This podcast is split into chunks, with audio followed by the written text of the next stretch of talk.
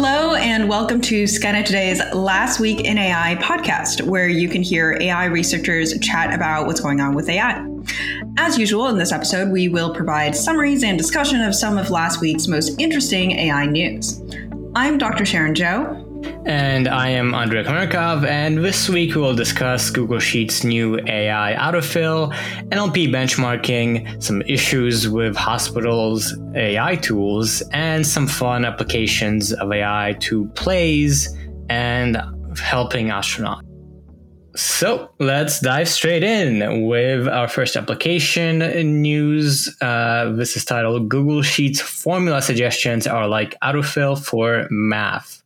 So this just came out, I think, uh, recently, where Google has announced kind of quietly that Google Sheets is getting the ability to intelligently suggest formulas and functions for your spreadsheets uh, based on your data. So, for instance, you know, if you have a column uh, if you just press enter, it can suggest to do sum or average or whatever.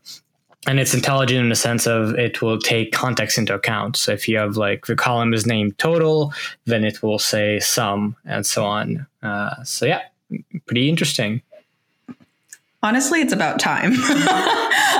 I thought that we should have a lot of these, um, even rules based kind of detection, uh, much earlier on, since I'm pretty sure a lot of spreadsheets are pretty boilerplate, anyways. Um, but this is awesome. Uh, this is also probably a bit of a reaction uh, to OpenAI and Microsoft showing off uh, GPT-3 kind of doing the same thing uh, in a Word document. And so, very you know close to excel there. Um, and yeah this uh, I, I, hope that this uh, will be useful. I imagine it will be for all the things that i've had to type formulas in for I know, yeah. This is this is definitely something that makes a lot of sense, and given sort of trends, uh, as you said, it it kind of is about time.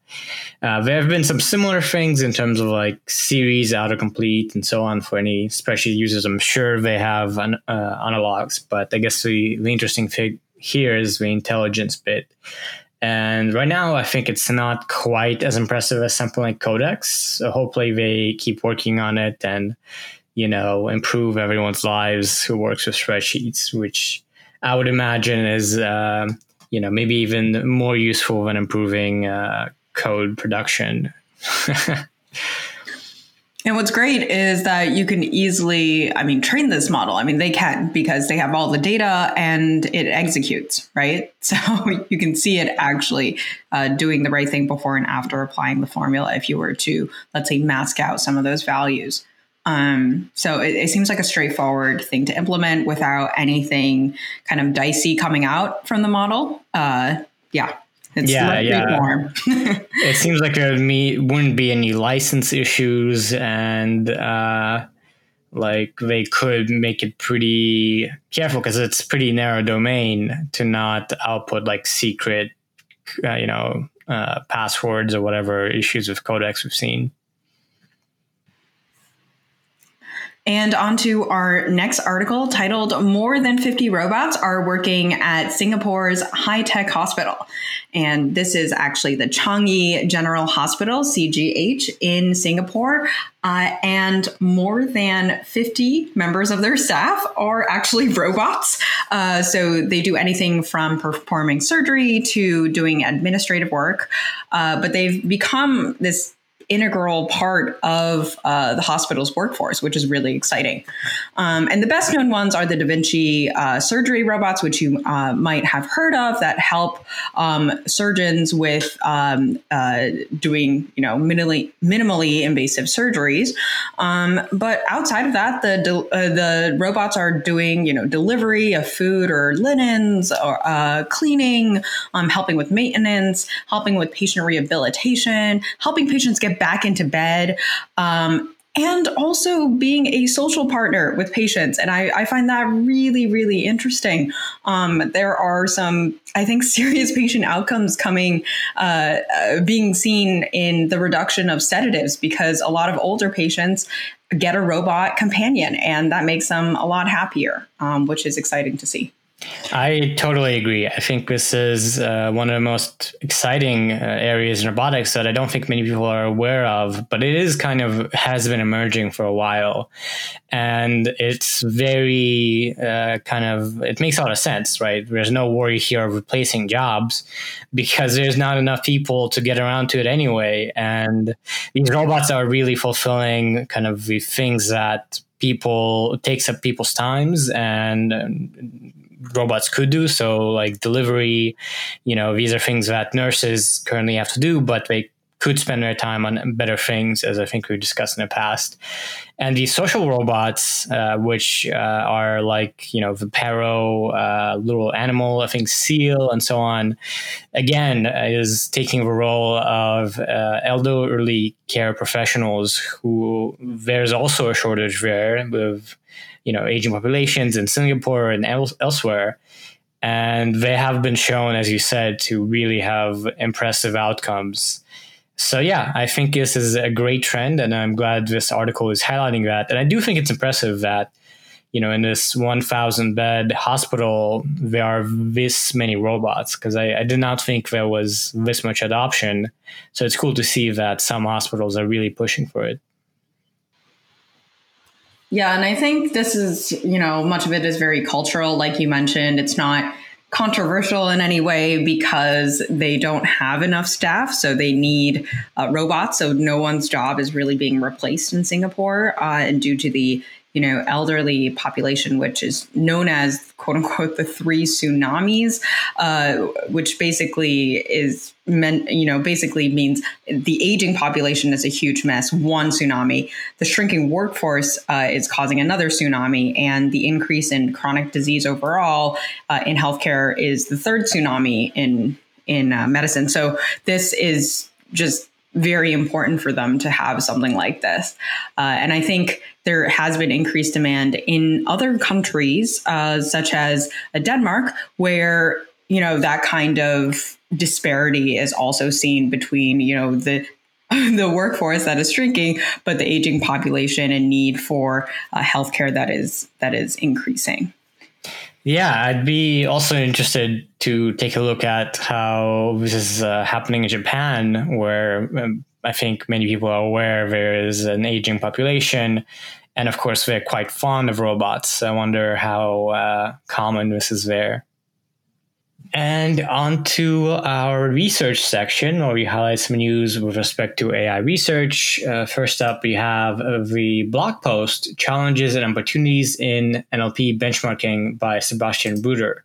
So, this is, uh, you know, as, as the title says, all about kind of the current state of NLP benchmarking and where we can go in the future given where we are now and it's quite a detailed look at kind of the state of things. So it goes over what is a benchmark, a brief history, and then a bunch of things for kind of where we could improve in terms of metrics, downstream use cases, fine grained evaluation. It has many recommendations. It is a very good kind of overview survey and definitely an interesting read for anyone who wants to get a picture. And I think even for non researchers, this is a good way to sort of get caught up to the state of things in terms of kind of what one of the big challenges and trends in AI. Yeah, and overall, um, I will say, you know, the blog post does mention a lot of the benchmarks that we have now are, you know, outdated. They're just being, we're getting superhuman, quote unquote, performance uh, immediately. Uh, but I'd just like to note that um, we're we're going to see that on old benchmarks all the time. Uh, benchmarks will necessarily need to continually improve. I mean, I mean, I, I, mean, I did my thesis on this, so just reflecting a bit, it's just the nature of benchmarks for that to happen. Uh, because if they're too hard, let's say the human performance is actually too too hard, then we can't optimize for them. We essentially have no gradient, right? We have no way of knowing like how to make that better. Uh, so actually having benchmarks where they're just in that sweet spot of we see improvement, but it's not quite surpassing the limits of that benchmark is that sweet spot. And I think right now we're kind of struggling with finding the next set of benchmarks that will take us through the next um, areas of research. Uh, but it'll be really interesting to to see to see where things go there.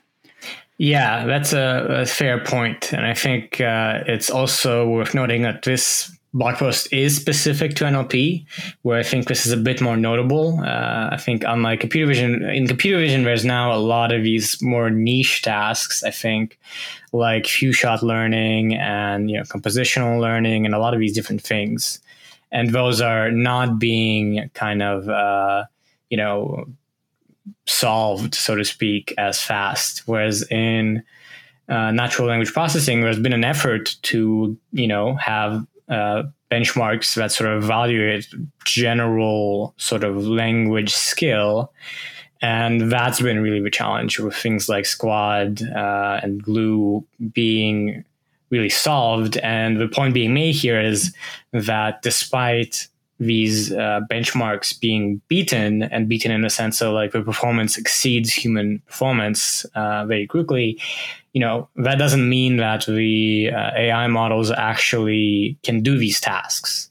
So another point here is that so far the design doesn't seem to work uh, in terms of you know being, as you said, a good enough challenge to really test the skills as intended.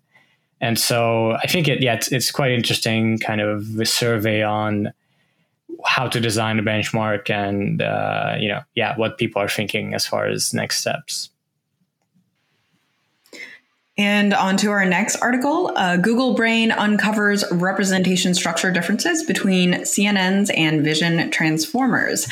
Uh, and this is about the uh, paper do vision transformers see like convolutional neural networks all right, so vision transformers are essentially transformers uh, that are being used for vision tasks, so computer vision.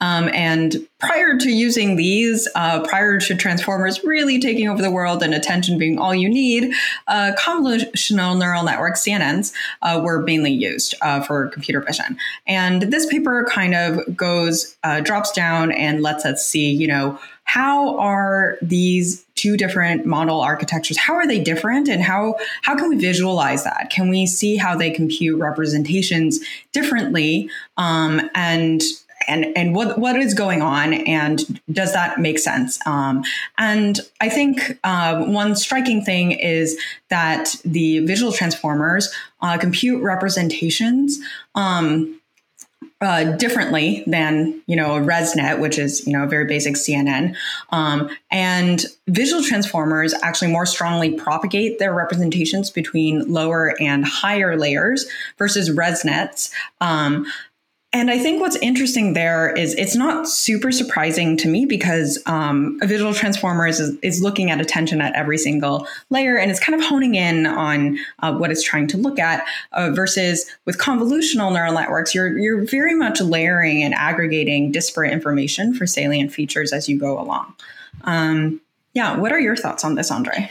Yeah, I, I found this pretty interesting. Some of the results are uh, not very surprising, as you said. So, for instance, in the early layers uh, closer to input, there's more global uh, information than ResNets, which makes sense due to the design transformers. Some of them are pretty, you know, interesting for sure, like the fact that the representations in the layers of transformers um, between low and uh, higher layers are similar because um, kind of the traditional understanding of deep neural nets has been that you create this sort of um, you know successively more abstract representation. So at the early layers you have circles and lines and whatever and then in the middle layers you have more complex shapes uh, and then sort of at the later layers you have concepts like dog and cat and whatever uh, so that's been kind of a common wisdom, and it looks like uh, with Transformers, that's not quite so much the case, which is curious. And uh, yeah, in general, I think this is a very good type of paper, which we don't see quite enough in AI, of sort of an empirical study and really an, an investigation that leads to deeper understanding rather than better performance per se and I always love seeing these kinds of papers. Right, and I think it's uh, quite interesting to note these very structural differences in the two different architectures because then it really just makes you think, okay, these are different models. You know, these are different architectures. They are doing very different things to complete the same task. Um, because I think sometimes, oh, there's look at this iterative, uh, basically small little contribution that's not really making a drastic change. I think this is very much highlighting this is a really drastic change in our architecture. It's doing something different um, when it's trying to learn uh, visual perception. Yeah, and it's interesting how you know so far CNNs uh, in the '90s were very well um, kind of um, motivated by human perception when they came out. Actually, in the '80s, uh, whereas uh, I think Transformers are a bit more of a sort of just discovery that happened. You know, there wasn't. It was just sort of an iteration on ideas that existed for a while, especially in NLP and so I, I, guess there would be some hope that if we do more of these kind of studies, you know, what is the next transformer? What is the next thing to really be a big discovery in AI? Maybe we can have a more principled way to figure that out and find this next architecture if we have a deeper understanding on how these ones work and what, you know, possibly are their deficiencies and, and strengths. And uh, enough on that. Hopefully, we didn't get too technical for any non AI researchers, but you know, uh, it's it's kind of a fun paper, and sometimes we like to geek out. Next, we have our uh, articles dealing with ethics and society and concerns about AI. And the first one here is titled "Flying in the Dark: Hospital AI Tools Aren't Well Documented," and this is by the Stanford Human uh, Centered AI Institute. So this is about a new study titled Low Adherence to Existing Model Reporting Guidelines, but commonly used clinical prediction models. And so researchers at Stanford uh, document that, as the title says, that uh, you know the documentation for a dozen AI models for clinical decision making for all of them in commercial use, uh, and compared to uh, you know 15 different sets of guidelines, they found that the uh, guidelines were not followed very well for the documentation. In some cases, you know, more badly than others, but in general, you know, none of them were quite stellar. So interesting for sure. Uh, what do you think about this, Sharon? I think what's interesting is that they uh, were looking at models specifically developed by Epic, uh, which is uh, one of the leading uh, providers of EMRs or uh, electronic medical records. Uh, so they're you know a multi-billion dollar company and just in in a large percentage of hospital systems, and they are the closest system to de- essentially to deployment right of these models of these AI models because they can they can see all that patient data. They can uh, very much integrate with the workflow of the doctor uh, and and administration in the hospital. Uh, so I think what's really interesting is that this group of researchers looked specifically at uh, Epic Systems uh, AI AI models. Yeah, uh, and I wonder why. Maybe that's just because they're leading provider and their things are deployed, where I think and all of a lot of tools are not in commercial use, and I, I would presume also these AI models are maybe not quite cutting edge in terms of research, but still, uh, you know, this is also setting a good uh, precedent for future deployment in terms of you know you know people keeping an eye out and it's interesting that um, they found that uh, you know some guidelines were followed, but things were especially weak on documenting evidence that models are fair, reliable, and useful. And that's we've often discussed that you know we've found evidence that models were biased or then were not actually useful or reliable. So that seems like very crucial for deploying new AI tools. And it's interesting that this uh, this evidence exists that the combination there is lacking. Yeah, I think it's really important that they uh, looked at Epic's models because they are closer to deployment, right? And I think they would think about or we would expect them to think about these things a little bit more, uh, these guidelines much more than a research paper, say, uh, written by mainly AI researchers. Uh, but uh, I think this illuminates, you know, here are some of the shortcomings we still have, um, and here are here here's what's needed for us to get a little bit more comfortable with deploying them.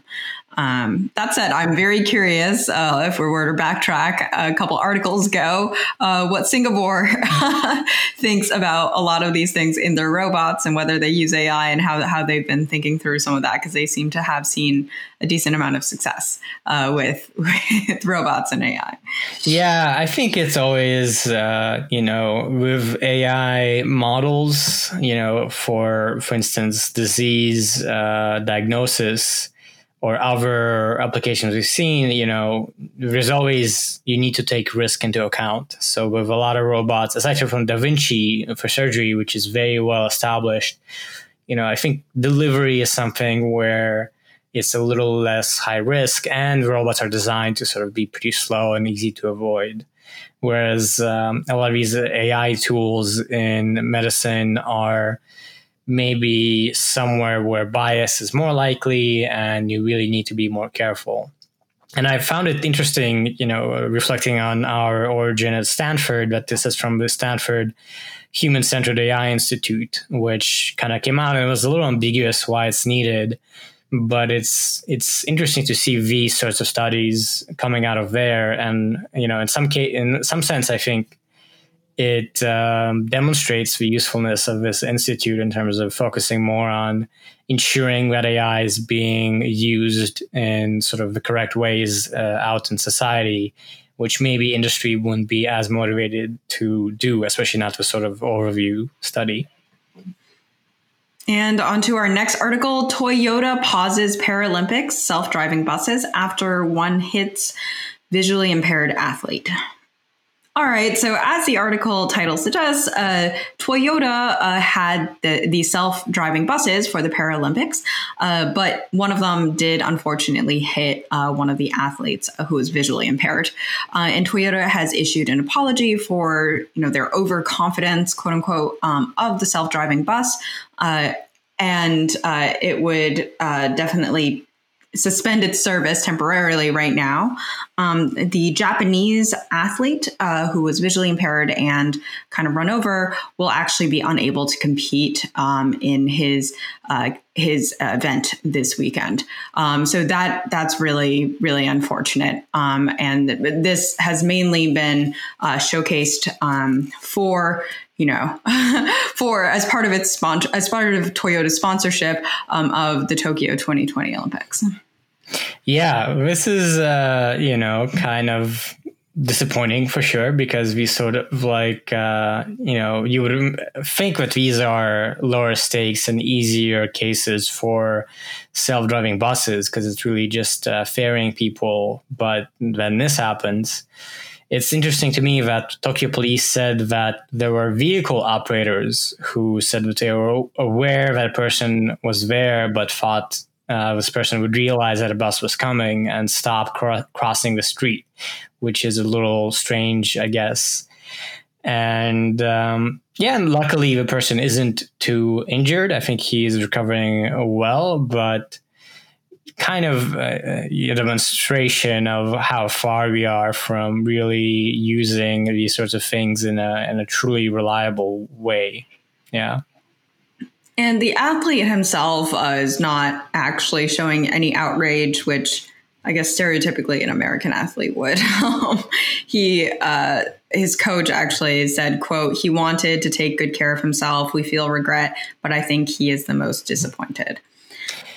Yeah. Uh, so kind of a sad story, but you know, hopefully it's a good lesson that you need to really be more careful with these sorts of things. But to lighten the mood, we have our final set of articles in the fun category, starting with our first one from The Guardian Rise of the Robo Drama. Uh, Young Vic creates new play using AI. So, uh, Young Vic is this big theater, and it has a new show titled AI that explores how AI can be used uh, for a play and it's, it's sort of weird. It's not really a play per se. Uh, it's this interesting format where you see the production staff, the writers and producers of the play, sort of interacting with GPT three in real time in front of the audience and trying to write a play interactively. So it's you know you see it coming together live, and then at the end of the evening they perform this this brand new play that they developed using GPT three. So not what I would have expected, and I don't know. It sounds pretty intriguing to me. I think I would have wanted to see it. Uh, what do you think, Sharon? Yeah, that sounds really fun to to watch, and it reminds me of you know a lot of people have been using GPT three for great artistic applications, such as this one. Um, it reminds me of uh, I met one of the Yes Theory guys, and he told me that they use GPT three to uh, determine what their next adventure should be, and just basically um, uh, narrate their next adventure. Yeah, and uh, it's interesting. I think this is I was a little skeptical when I saw the headline, uh, expecting sort of some pretty lame thing, but I think this is sort of precisely a very smart and appropriate use of GPT-3 where it's, it's this back and forth and they get these raw ideas from GPT-3, but then ultimately it is the people that mold it and combine it and create a play. So they sort of get ideas and brainstorm these uh, high level things. And GPT-3 did offer some fun things about, you know, star-crossed love and uh, different sort of apocalyptic things. And then apparently, you know, the final play was um, a play about a great collision in which humans are now beastmen who have a passing resemblance to Morlocks in the time machine. So yeah, I think this is kind of a good example of how to do it right. And it's interesting that the play also kind of was there to show the audience how to interact with AI and what AI can do and where the human element is needed. And onto our last article Astrobee will find astronauts lost socks. All right, so at some point in the future, uh, NASA wants to build this permanent space station called Gateway, um, which will be in orbit around the moon. And they expect Gateway to be empty a lot of the time, but they want it to be a welcoming space when astronauts do arrive. Um, and they uh, have a project um, for autonomous systems uh, already um, on board uh, space stations uh, to work with autonomous or semi autonomous robots and manage any situations that require physical intervention. And um, one such robot is the Astrobee robot. Um, and the Astrobee robot, um, uh, during their, uh, I guess, current experimentation, um, is this small cube-shaped robot. It looks it looks pretty cute and it looks pretty futuristic, actually. Uh, so I do encourage you to go check out uh, it's uh, what it looks like visually. Um, but it's uh, basically one of its jobs is to navigate the station um, and look for any vents um, used for cabin air circulation. And it uses computer vision to automatically detect uh, anything that might be blocking the vent. And um, in the example here it's an astronaut sock um, and this is actually represented by a printed image of a sock not an actual sock um, to test the uh, computer vision algorithm but it looks pretty sci-fi uh, in the future. Yeah, for sure. It looks pretty sci-fi, and I think the article also notes that uh, you know these ones are little cubes, so they can't really uh, you know use arms for stuff per se. But there will be also other robots that NASA has developed that could maybe do that instead. So it's it is pretty sci-fi to think you know there will be a bunch of autonomous robots or semi-autonomous robots on the space station while the humans are away doing the stuff that's needed to keep it running. And uh, yeah, that's pretty crazy and, and certainly exciting. And uh, I guess I didn't realize, you know, we had these ambitions of this uh, whatever space station in orbit around the moon. Uh, you know, that's pretty pretty interesting. And I wonder what is the timeline for all of this. That may be hard to tell you. they can probably tell you the intended uh, timeline, but exact timelines are always unknown until they actually happen.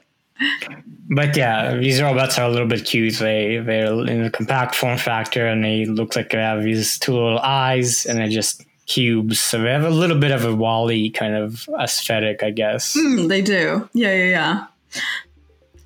And with that, that's it for us this episode. If you've enjoyed our discussions of these stories, be sure to share and review the podcast. We'd appreciate it a ton.